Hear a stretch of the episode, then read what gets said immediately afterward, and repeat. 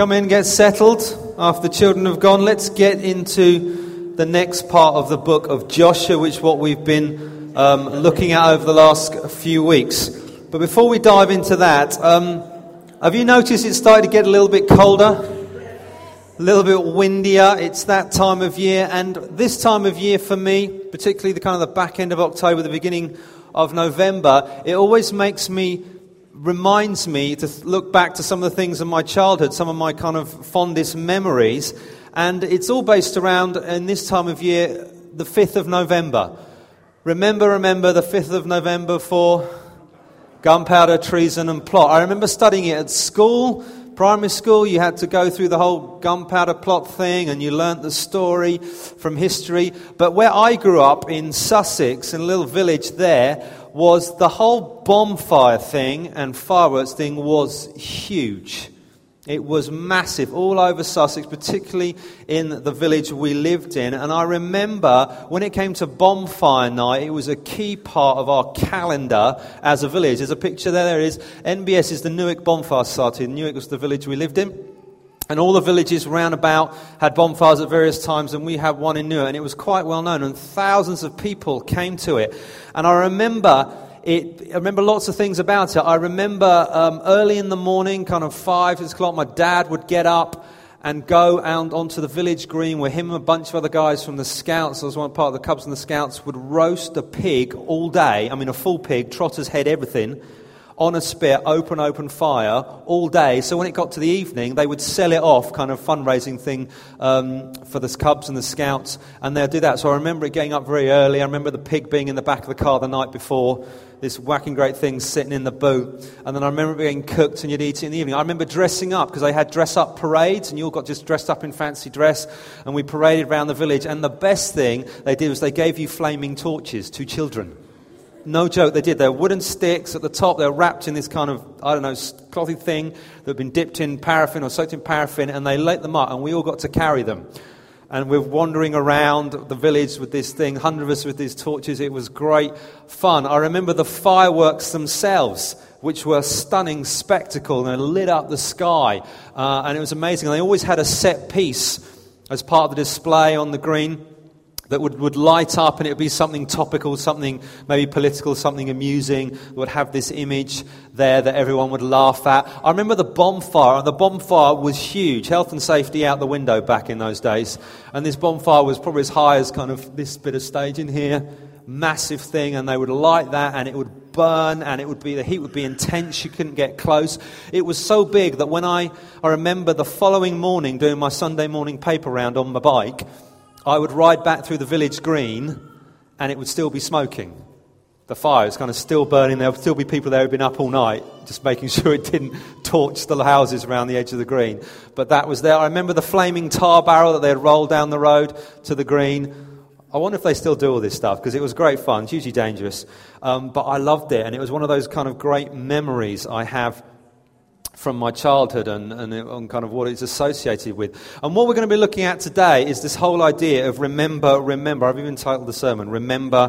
Because we're going to look at, from this next section of the book of Joshua, how God taught his people to remember what he'd done. Remember his graciousness. Remember his mercy. Now, we're in chapter 4 of the book of Joshua. The first 5 chapters of the book of Joshua are what we call the preparation stage, because the people of God have come to the promised land. It's 500 plus years since the promise was given to Abraham that you will inherit this land and that your descendants will become a mighty nation. And finally, hundreds of years later, they're about to inherit those promises under this leader, Joshua. They had been under Moses, who's led them out of slavery in Egypt. They've now got, Moses has died, Joshua is now the leader, and they're literally about to enter the land. And we've seen in the first chapter, God spoke through Joshua and basically said, you need to be strong and courageous. You need to hold on to my word. You need to obey my word. You need to be an obedient people. You need to value my presence. You need to stay together, be unified. Then we saw in chapter 2, how Joshua, as a smart leader, sent spies out into the land to recce it and think, if we're going to take this land, we need to know what's there. They went into the city of Jericho, which would be their first major obstacle, this great fortified city. What are we going to do with that? The spies go in, they meet a woman named Rahab. And what do they find out about this foreign woman who was a prostitute? It turns out she worships the Lord. She worships their God too. And she realizes that the Lord of God, the God of Israel, is the Lord of heaven and earth. He is the only true God. She's forsaken her people. She's forsaken her foreign gods, her false gods. He said, I'm going to worship you. And she helps the spies get away because they get found out, and they return to Joshua with this great report, actually, that God is going to give us this land. And then in chapter 3, which we looked at last week, they come to the River Jordan, which is this great river in flood, this impenetrable barrier. They couldn't get across it to the other side where the promised land was. And we found out that God stopped the river completely in a huge miracle, and commentators tell us that's the most significant event in the whole book of Joshua, the stopping of the Jordan, and that the people of God can cross over. And it's so significant, it actually takes 2 chapters. It's not just chapter 3 we've looked at last week. It's chapter 4 we're going to look at today. So I'm going to read chapter 4 to you, which again deals with this whole instance of the people crossing the Jordan into the promised land, and then we'll look at some application points. So if we can put it up on here, I'll read it to you. It says, when all the nation had finished passing over the Jordan, the Lord said to Joshua, take 12 men from the people, from each tribe a man, and command them, saying, take 12 stones from out the midst of the Jordan, from the very place where the priest's feet stood firmly, and bring them over with you and lay them down in the place where you lodge tonight. Then Joshua called the 12 men from the people of Israel, whom he had appointed, a man from each tribe. And Joshua said to them, pass on before the ark of the Lord your God into the midst of the Jordan, and take up each of you a stone upon his shoulder, according to the number of tribes of the people of Israel, that this may be a sign among you. When your children ask in time to come, what do these stones mean to you? Then you shall tell them that the waters of the Jordan were cut off before the ark of the covenant of the Lord when it passed over the Jordan. The waters of the Jordan were cut off, so these stones shall to be to the people of Israel a memorial forever. And the people of Israel did just as Joshua commanded, and took up 12 stones out of the midst of the Jordan, according to the number of the tribes of the people of Israel, just as the Lord told Joshua. And they carried them over to the place where they lodged and laid them down there. And Joshua set up 12 stones in the midst of the Jordan, in the place where the feet of the priests bearing the Ark of the Covenant had stood, and they are there to this day. For the priests bearing the Ark stood in the midst of the Jordan till everything was finished that the Lord had commanded Joshua to tell the people, according to all that Moses had commanded Joshua. The people passed over in haste. When all the people had finished passing over, the ark of the Lord and the priests passed over before the people. The sons of Reuben and the sons of Gad and the half-tribe of Manasseh passed over armed before the people of Israel, as Moses had told them. About 40,000 ready for war passed over before the Lord for battle to the plains of Jericho. On that day the Lord exalted Joshua in the sight of all Israel, and they stood in awe of him, just as they had stood in awe of Moses all the days of his life. And the Lord said to Joshua, command the priests bearing the ark of the testimony to come out of the Jordan. So Joshua commanded the priests, come up out of the Jordan. And when the priests bearing the ark of the covenant of the Lord came up from the midst of the Jordan, and the soles of the priests' feet were lifted up on dry ground, the waters of the Jordan returned to their place and overflowed all its banks as before. And the people came up out of the Jordan on the 10th day of the first month, and they encamped at Gilgal on the east border of Jericho. And those 12 stones which they took up out of the Jordan, Joshua set up at Gilgal. And he said to the people of Israel, when your children ask their fathers in times to come, what do these stones mean? Then you shall let your children know, Israel passed over this Jordan on dry ground. For the Lord your God dried up the waters of the Jordan for you until you passed over, as the Lord your God did to the Red Sea, which he dried up for us until we passed over, so that all the peoples of the earth may know that your hand of the Lord is mighty, and that you may fear the Lord your God forever. All right, big idea this morning. We are to remember what God has done for us. We are to remember what God has done for us. So, chapter 4 celebrates the miracle of the people crossing the River Jordan. Same as chapter 3, it's just looking at a different perspective. And there are 5 parts of the chapter. If you want to flick the next one up, we'll look at each 5 of that. We've got command, obedience, unity, completion, and remembrance. And we'll go through each one. Now, first one, there was a command from God. God spoke to the people. And we've got this event, and he basically says 12 guys, one from each of the tribe. There are 12 tribes of Israel, which were the 12 sons of Jacob, who they later changed his name to Israel. And he said, right, one from each tribe, you come and you get a stone. We've got a pile of stones here. These are my, there are 12. There are 12 stones that they got out of the River Jordan. These aren't from the River Jordan. These are from my parents' garden. But they are still 12 stones that they piled out. And it says they had to go and get these stones, and they had to grab one, and they had to put it on their shoulder. Now, thinking about it, their stones were probably bigger if they had to put it on their shoulder. But we don't know. So they got 12 stones, and they had to pick up these 12 stones out of the middle of the river as the people kind of were passing over. They were to go in the river, obviously from the riverbed. They were to pick them up and do that. And what the purpose of it was, it says there that it was going to become a memorial. It was something that they were going to use to remember what had happened. Because what God was about to do, or in the process of doing in terms of crossing Jordan, was this hugely significant event. And he wanted them to remember it. So he commands the men, go get a stone. So they had to put the stone on their shoulder, and they had to carry it up out of the Jordan. And presumably, these poor guys then had to carry said stone all the way to Gilgal. I don't know how far it was, but it was clearly on the other side of the river. So they had to get their stone, they had to carry it, and they were going to set up a memorial which would then in turn remind them what had happened so they wouldn't forget. Because we know we're a forgetful people. We tend to remember things, and then life bums in, and we kind of... things go out of mind. But God says, I'm not going to let you forget this, and I'm going to put something in place that will help you. It will remind you. It will become a permanent reminder to the people. And it says, it's going to become a permanent reminder. It's something you're going to look at that actually your kids are going to ask you about. It says, when your children ask you, Daddy, why is there a great big pile of stones at Gilgal? Later on, you're going to be able to tell them the story of what happened, and it will testify to God's faithfulness. So he commands them very specifically, you need to go and get these stones, and the purpose of these stones is going to be a remembrance. It's going to be a memorial of what I've done as the Lord your God. And so what do the people do in response to that? It says, verses 8 to 10, they carried out the commands as per Joshua's instructions. This is the theme of the beginning of the book of Joshua.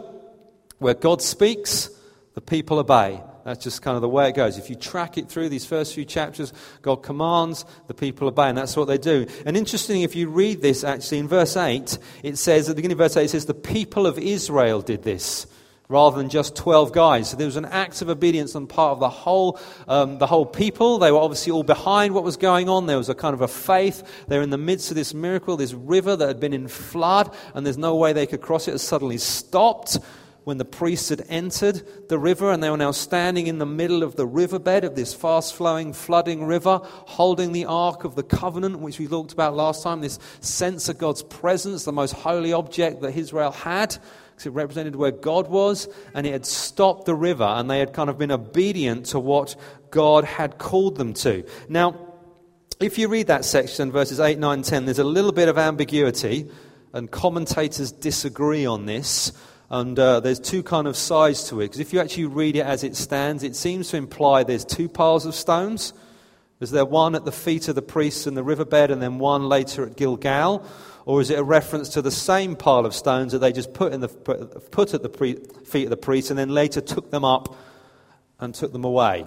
Basically, there's arguments both sides. No one completely agrees. And it's a little hard to actually say dogmatically which one it was.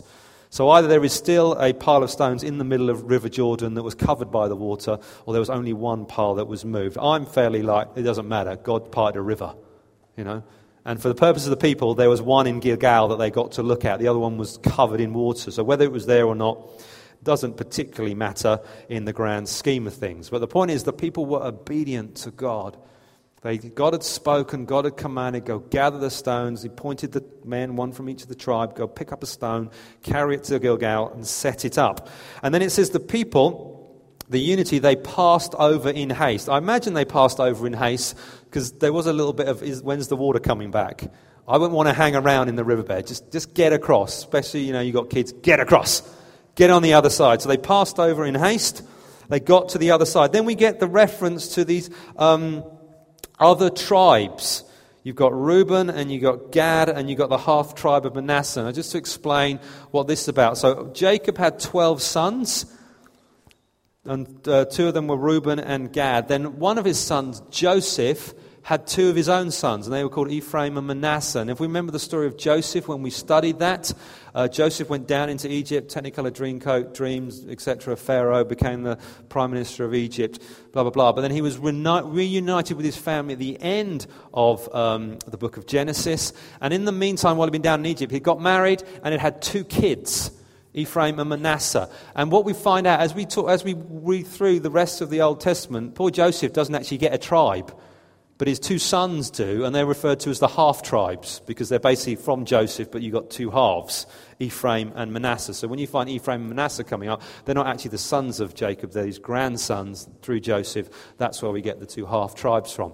And what you find in Numbers, just before this, we get into the book of Joshua. There were two kings on the other side of the Jordan River called Shion and Og, who were enemies of God, enemy of God's people, and they tried to attack God's people, and God's people just annihilated them in battle by the grace of God, and they took over the land they had there. And the people from Gad and Reuben and Manasseh liked the look of the land and said, "Can we settle here?"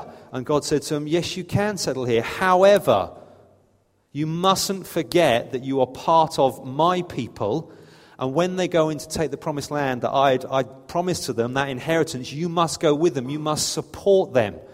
It's not a case of just, well, off you go, I'm not interested. We're one people under one God, which means you must send your fighting men to go with their brothers to fight to take the land." So when we read about it here, what's basically happening is, let's do the maths, what is it, 9.5 tribes? Go across, all of them. 2.5 kind of non-combatants stay behind, but the fighting men go with their brothers. And it says there were, 40,000 of them? And so what we see here is another act of obedience on the part of Reuben and Gad and Manasseh. We're going to go and fight with our brothers. It's also a display of unity. We are one people. We represent one people, because also the 12 guys who picked the stones, they're from all the tribes. They all picked up the stone, they all went, they all took. So they represented the unity of God's people. And what we find at the end of that, we find a foreshadowing that mentions Jericho. That's going to come. We're going to find out about in chapter 6. Matthew's going to deal with that in a couple of weeks' time, what's going to happen there. We also find a fulfillment of what God had said to Joshua way back in chapter 3, when he said, actually, I'm going to exalt you amongst the people. Just like I exalted Moses, just like he was my chosen leader and the people were in awe of them, I'm going to do the same for you. And so what we get is the people are stunned at Joshua's leadership and they're in awe of God and his chosen man, and actually they've crossed the Jordan together as one people. And it said they stood in awe of him as they'd stood in awe of Moses. As this man who hears God, and kind of incredible things happen. So we've got the unity of God's people. The next bit we've got is the completion, where basically we have the ending of the miracle. I don't know how long it took. We don't know how long it takes to gather maybe upwards of 1 million people and cross the river. Maybe all day, I don't know. But the priests, I imagine the priests got tired. Can you? Standing in the river, holding the ark while people are passing by, kind of, and the soldiers are passing by. And then it says, as we finish, it says, so he commanded the priests, you can come out the Jordan now. And they're probably thinking, good, my legs are getting tired. And they come out the Jordan. It says what? And the soles of the priests were lifted on dry ground. So that moment they stepped out of the river bed, if you will, onto the bank, must have been, the waters came rushing back into the place. The kind of the miracle of God had sort of was completed. It stopped the Jordan, allowed them to cross, and then the river flowed back where it said, and it overflowed all the banks as before. So it came back with a vengeance, just like it before. We found out the river was in flood, so it wasn't just in its normal place. It had burst its banks. There would have been water everywhere, dangerous to cross for the people. But God had done it. He had taken all the people through the Jordan. And in that final part, we have the remembrance, when they actually they set up the memorial to remember what's happened. And it's interesting that when the Bible puts in extra details, they're for a reason. And it says in verse 19, what does it say? It says, the people came up out of the Jordan on the 10th day of the first month. Why on earth would you give us that piece of information? Well, that day is significant. That's hugely significant to the people of God. And if you've been reading kind of your Old Testament through, it would be significant. You'd think, that date sounds familiar. What was that date? Well, that was the date that they took the Passover lamb. They chose the lamb who was going to be sacrificed for the Passover. That was the day. It was when it was first done way back in the book of Exodus. On the 10th day of the first month, you select the lamb, and the lamb was then brought into the house so it could be examined by everyone to make sure it was spotless. And then a few days later, the lamb was then killed, cooked, and eaten. So we've got this significance, actually. The day they came out is the first day, is the first kind of day of the process. 4 days later, the 14th, was the lamb was killed and they're eaten. So we've got this place at Gilgal. They've arrived. They've set up a memorial of the stones for what's happened. But at the same time, they're selecting the Passover lamb. And the Passover was the kind of hugely significant religious festival in the lives of the Jewish people. It was the one that marked their freedom from slavery in Egypt. It was the end, the 10th plague. God sent through Moses the plagues on Pharaoh and Egypt because Pharaoh hardened his heart. He wouldn't let the people go. He disobeyed God. He said, no, I'm not going to do it. And progressively the plagues would get worse and worse. And then was that final one, death of firstborn, unless they'd killed the lamb and put the blood on the lintel. And God warned his people that was going to happen. He said, so if I see that, I will pass over. And I will not visit your house like that. And then through that, there was freedom. There was freedom for the people of God. So we've got the people of God have suddenly passed through the Jordan. They've come to this place, Gilgal. They've set up a point of remembrance. But the Passover is just about to happen. And this is really interesting timing when you think about God's timing in this. Because if I was a commander of an army and a people, and you just crossed over the Jordan, and suddenly Jericho is in front of you, which is your enemy, the last thing I want to do is sit around and waste time with some festival. I want to go and pick a fight, because you're suddenly on the plains. You might even be vulnerable from counterattack from the enemy. But actually, what's happening, God's timing, this is not a waste. They're putting first things first. Let's remember God. Let's remember what he's done for us. Let's remember how he's led us out of Egypt. He's always led us through the Red Sea as a people. He's already saved us once. He's now brought us into the promised land, and we're now physically camped in it, this land that he's promised us. And the first thing they're going to do is put their focus on him and remember what he's done. And they're going to celebrate the Passover. So this was also significant for the people, because this would have been their first Passover in the promised land, recognizing that God had honored his promises and he had led them from slavery in Egypt, and before that the promise to Jacob and Isaac and Abraham, and suddenly they were now living it out in the promised land. And so the Passover was coming. And so we have the stones that were set up in Gilgal as a way to remember, and Joshua explicitly links that to the crossing of the Red Sea that brought them out of slavery. So this is the same kind of thing. I've brought you out of slavery. I'm now bringing you into your inheritance. You need to remember it. You need to remember what God has done.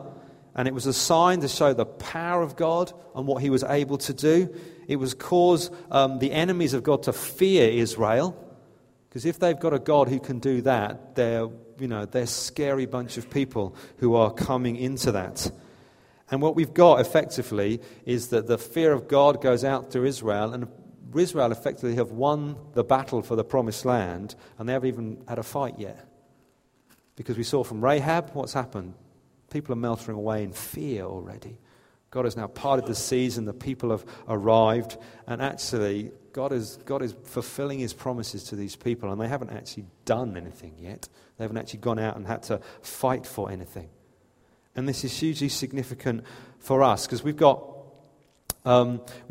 stones of remembrance, and we've got the Passover. And for us as New Testament believers, what does the Passover mean to us? Who is the Lamb of God who takes away the sin of the world? Jesus.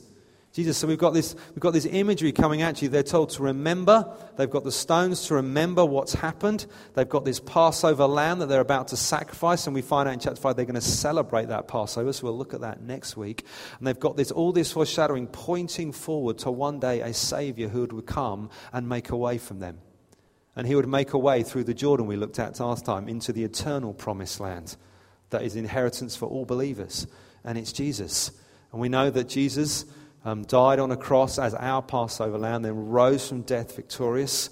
And that's why we don't need to celebrate the Passover anymore, because actually we have Christ, who is our Passover lamb, and he's the one who saved us, and we have all that. And actually, as the people of God, we're called to remember. We're called to remember, and as New Testament believers, we're called to have our stones of remembrance and remember our Passover lamb. But what's the way that we've been called to remember? The clue's on the stage, by the way. The bread and the wine. We too have been called to remember. Because what happened on the final Passover, where Jesus celebrated it with his disciples just before his death, he took the bread and he said, "This is my body, broken for you." And he took the cup and he said, "This is my blood of the new covenant, the new arrangement between man and God, shed for you." And then he said what? "Do this in remembrance of me." And as New Testament believers, we're called to remember. We're called to remember our crossing of the Jordan. We're called to remember our Passover lamb, as what happened when we became believers, when we chose to follow Jesus, when we repented of our sins, when we put our faith and trust in him. We're told to remember the most significant event in history of the world, which was the death and resurrection of Jesus Christ. And as a church, we've been called to remember, and we've been called to share bread and wine with us. The Apostle Paul writes to the Corinthians, and he describes it like this. He says, "For I received from the Lord what I also delivered to you, that the Lord Jesus, on the night when he was betrayed, took bread, and when he had given thanks, he broke it and said, 'This is my body, which is for you. Do this in remembrance of me.' In the same way, also he took the cup after supper, saying, 'This cup is the new covenant in my blood. Do this, as often as you drink it, in remembrance of me. For as often as you eat this bread and drink the cup, you proclaim the Lord's death until he comes." And I want to just finish with three things about the bread and the wine that we need to remember, and then we're going to share it together as a church, as a body. First one is, it's an act of obedience. God doesn't give divine suggestions. He gives divine commands, because he is God and he is the creator of heaven and earth. And he can do that. And so he gives us a command. He says, "Do this in remembrance of me."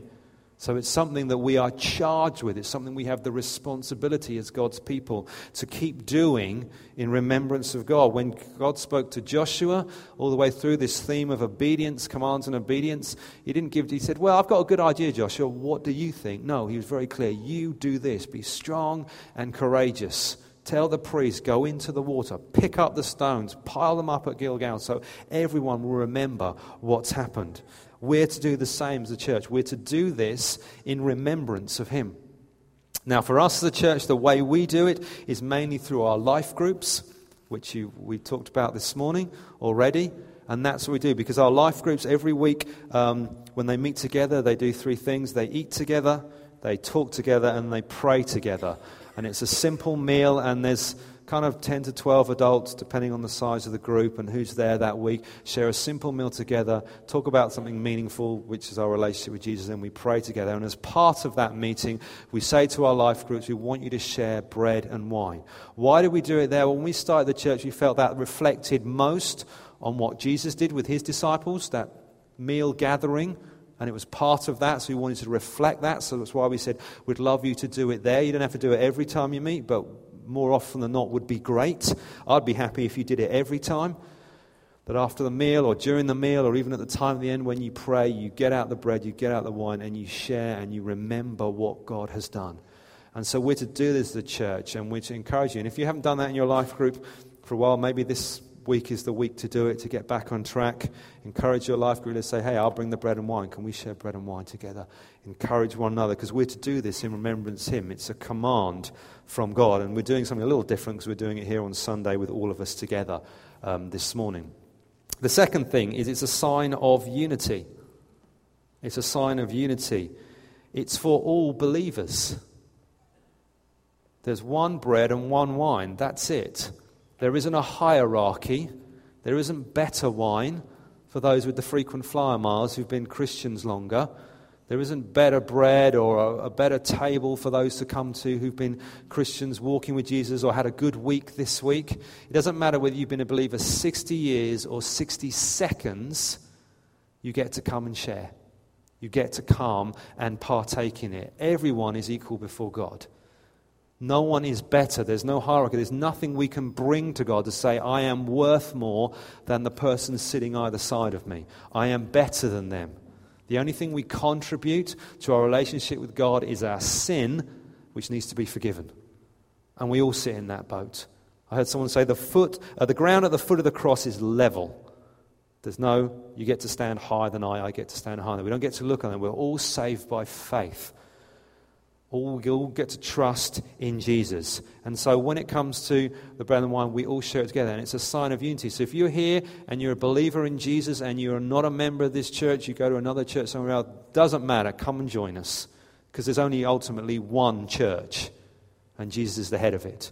And we have lots of expressions and different bodies and different groups all over the world. Great. But we all share in one bread and one body, and we all come together. So if you're not, if you're a believer from our church, come and join us. We want to be part of you. However, if you're not a believer here, we ask you not to get involved. The reason is simply this. I find this helpful. This is my wedding ring here. Okay? And to everybody else in this room bar me, it's just a piece of metal. If you found it on the floor, you might get a little bit of money for it if you took it to a jeweler or someone like that. But ultimately, it's insignificant. To me, this represents 17.5 years of marriage. It represents the love of my life. It represents the family and the children we have. It represents massive amounts of me. It is hugely significant. And so, whether you're a believer or you're a non-believer, that's the difference when it comes to the bread and wine. If you're not a believer, you're not a follower of Jesus, it's literally just bread. And you might not like it, you might like it. It's just wine or non-alcoholic options we have here. If you're a believer, it represents everything.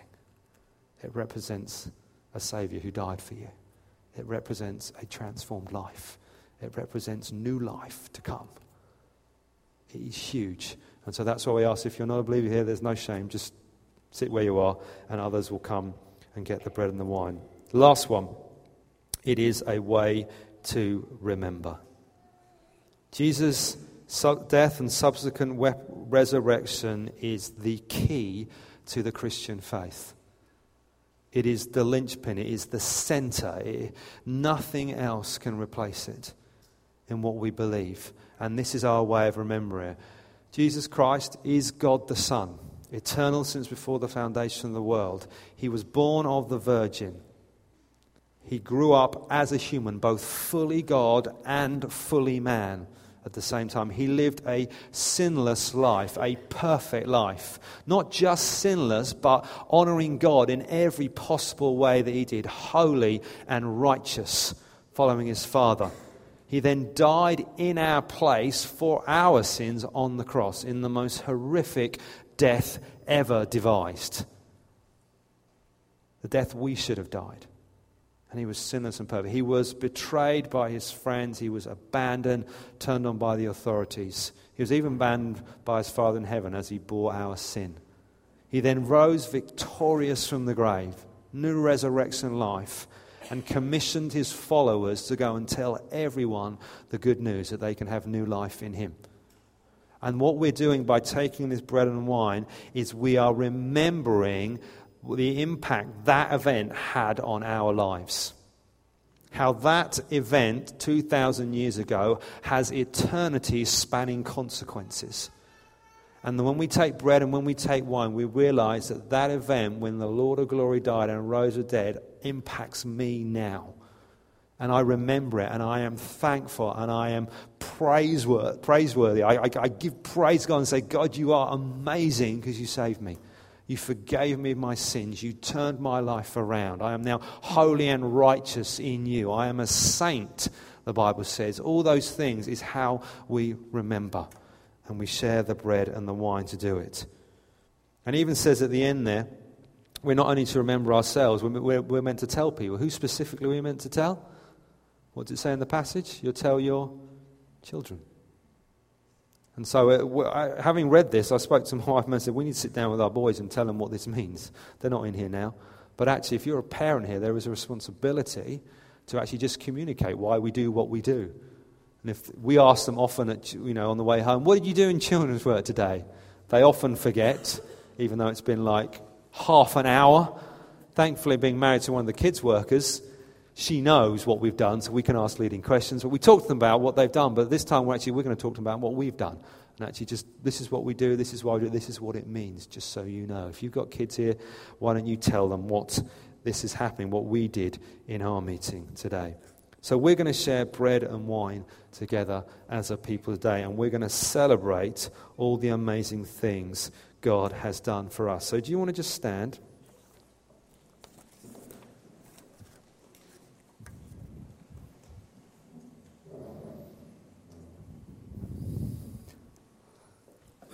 Band, come back up. There's a couple of things we need to do before we sort of get into this. The Bible is clear and says, well, when you come to share this, you need to take a moment to make sure you're right with God. Just actually make sure that there's nothing in your life that needs to get sorted out. So I'm just going to lead us through that. So maybe you want to close your eyes. If you know there's some things in your life, even this morning, you know, things have happened, those moments, you lost your rag or you done something or thought something, just take a moment now and get it right with God. Just confess your sins. But 1 John 1, 8 and 9 says, if we say we have no sin, we deceive ourselves and the truth is not in us. But if we confess our sins, God is faithful and just, will forgive us our sins and cleanse us from all unrighteousness. And you'll know what they are because the Holy Spirit will be highlighting them to you now. They're in you. Just take a moment, confess them, say sorry, repent, turn around, and let God's forgiveness come.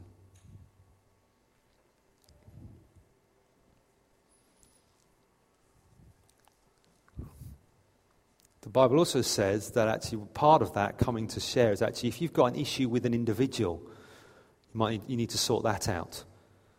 So if you know there's someone, get a bit awkward now, but this is church. You know there's someone maybe in church, particularly if you're here, who you know you just need to just get some stuff straight. Spouses, you know, that's always a good place to start. Friends, you know, just get it straight.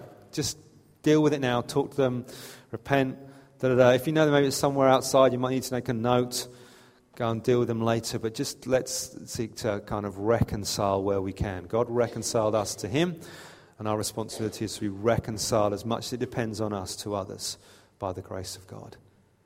So that's what we're going to do. What we're going to do in a moment is we're going to sing a song. When we've sung the song, I've got a couple of guys who are going to come down here and they're going to get the bread and wine and stuff ready. The way we're going to do it is this. On this side, we're going to have bread and we're going to have a non-alcoholic option. If you prefer that, I do. But there you go, there's that one.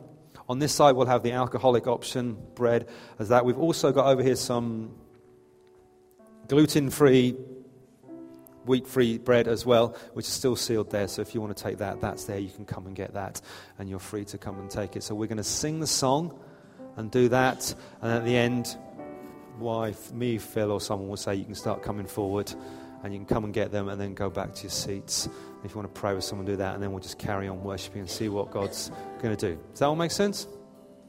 Excellent. Let me just pray. Lord Jesus, I want to thank you for what you did. Thank you for your death, your resurrection. Thank you that you've revealed it to us. Thank you for giving us a way to remember what you've done. Lord, we want to say we love you, we praise you, we celebrate you today. And as we take bread and wine, we remember your death and we proclaim it again and again until you return. And one day we will share it with you in the new kingdom. And we look forward to that day. But on this day, we celebrate with your people. And we say, thank you, Lord, we love you and we praise you. And God's people said, amen.